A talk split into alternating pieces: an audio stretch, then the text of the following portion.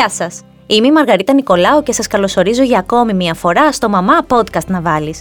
Στο σημερινό μας podcast έχω τη χαρά να έχω κοντά μου τον κύριο Στέλιο Παπαδόπουλο, με ευτήρα, χειρουργό γυναικολόγο και ειδικό στην εξωσωματική γονιμοποίηση. Μαζί θα συζητήσουμε για τους μύθους που ακούγονται γύρω από την αντισύλληψη. Κύριε Παπαδόπουλε, σας ευχαριστώ πολύ που δεχτήκατε την πρόσκλησή μου και που σήμερα θα καταρρύψουμε κάποιους από τους μύθους που υπάρχουν γύρω από την αντισύλληψη και τρομάζουν τις γυναίκες. Ε, καλημέρα σας και από μένα. Σας ευχαριστώ πάρα πολύ για την τιμητική πρόσκληση που μου κάνατε για αυτό το ενδιαφέρον θέμα που θα μιλήσουμε σήμερα. Εγώ ευχαριστώ για το χρόνο σας. Πριν περάσω στους μύθους, θα ήθελα να μας πείτε, για να ξέρουν και οι φίλες αναγνώστριες, ποιες είναι οι μέθοδοι αντισύλληψης. Ναι, καλό θα ήταν να μιλήσουμε πρώτα για τις μέθοδοι αντισύλληψης ε, που υπάρχουν και χρησιμοποιούνται στον ελλαδικό χώρο.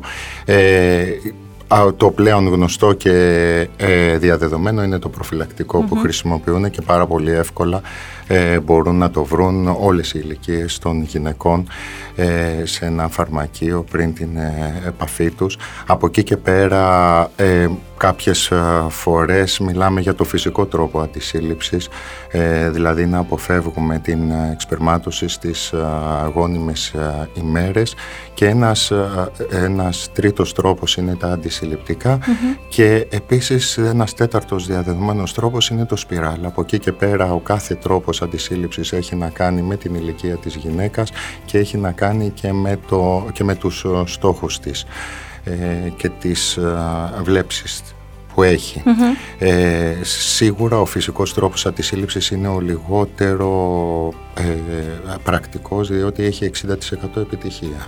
Έτσι, μπορεί να βρεθεί μια κοπέλα ή μια γυναίκα έγκυος χωρίς να το καταλάβει. Από εκεί και πέρα το προφυλακτικό ε, λόγω της χρήσης του μπορεί να υπάρξει ένα τύχημα και να είναι γύρω στο 80%.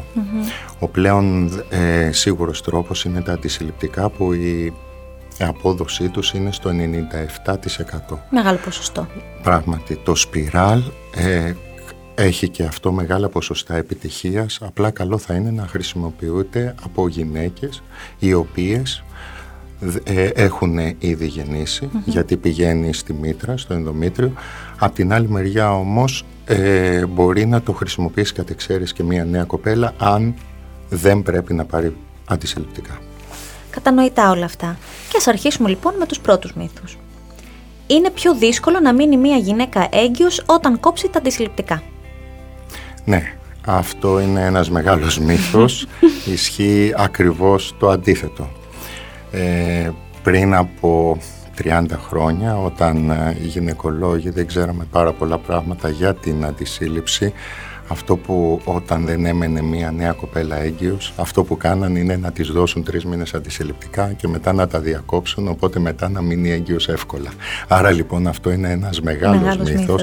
Τα αντισυλληπτικά ε, φτιάχνουν τον κύκλο, τον ορμονικό κύκλο μιας νέας που συνήθως στην αρχή της αναπαραγωγικής ηλικίας υπάρχουν κάποιες διαταραχές άρα λοιπόν είναι χρήσιμα για τον ε, κύκλο της κοπέλας που σημαίνει ότι όταν θα τα διακόψει και θέλει να μείνει έγκυος αυτό θα γίνει πιο εύκολα. Πιο εύκολα.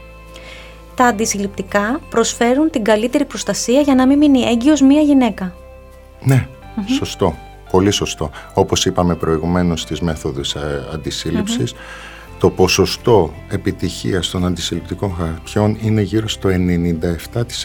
Ναι. Άρα λοιπόν ο τρόπος για να μείνει έγκυος μια γυναίκα παίρνοντας αντισυλληπτικά είναι να παίρνει παράλληλα κάποια αντιβίωση για κάποια εβδομάδα, να μην δράσει το αντισυλληπτικό σωστά.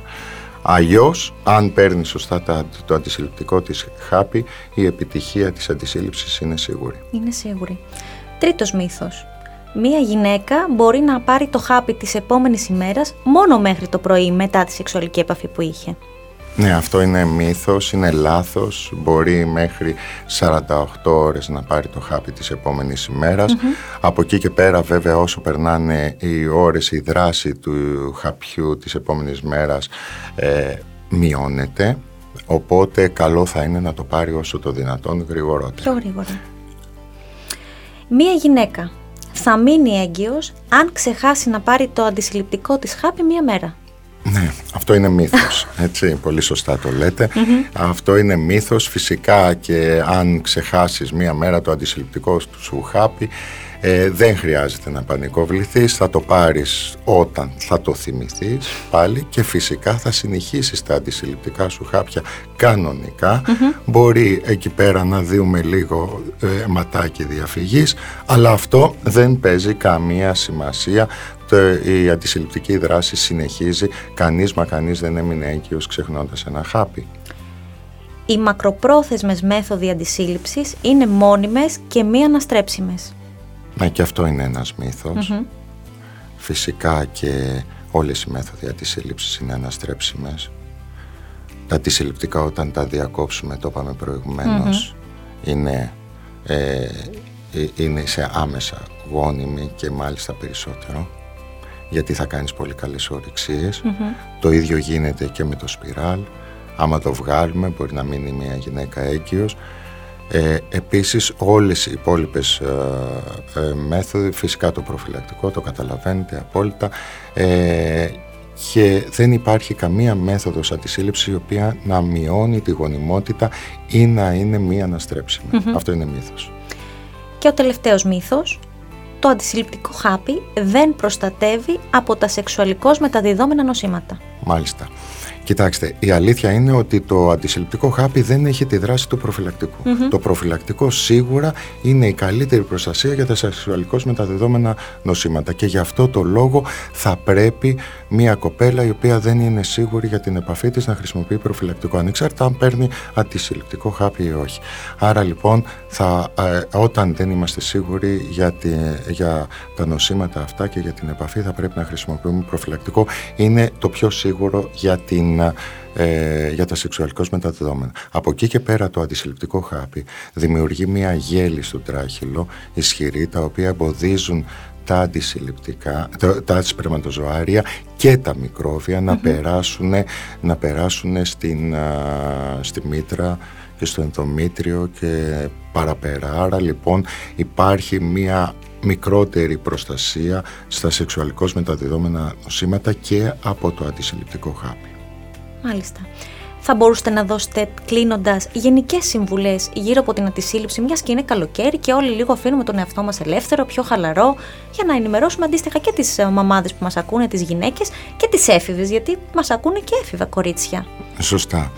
Εγώ θα πω ε, ένα ε, ανέκδοτο που χρησιμοποιώ συνήθως για τα αντισυλληπτικά όταν ε, έκανα την ε, ειδικότητά μου στην Αγγλία και ερχόταν μία νέα κοπέλα στο ιατρείο δεν τη ρωτάγαμε αν παίρνει αντισυλληπτικά. Πηδά, πηδάγαμε αυτή την ερώτηση και τη ρωτάγαμε ποιο αντισυλληπτικό Ήταν αδιανόητο να υπάρχει μία νέα κοπέλα που να έχει σεξουαλικές επαφές στη Βόρεια Ευρώπη και να μην παίρνει το αντισυλληπτικό της χάπι.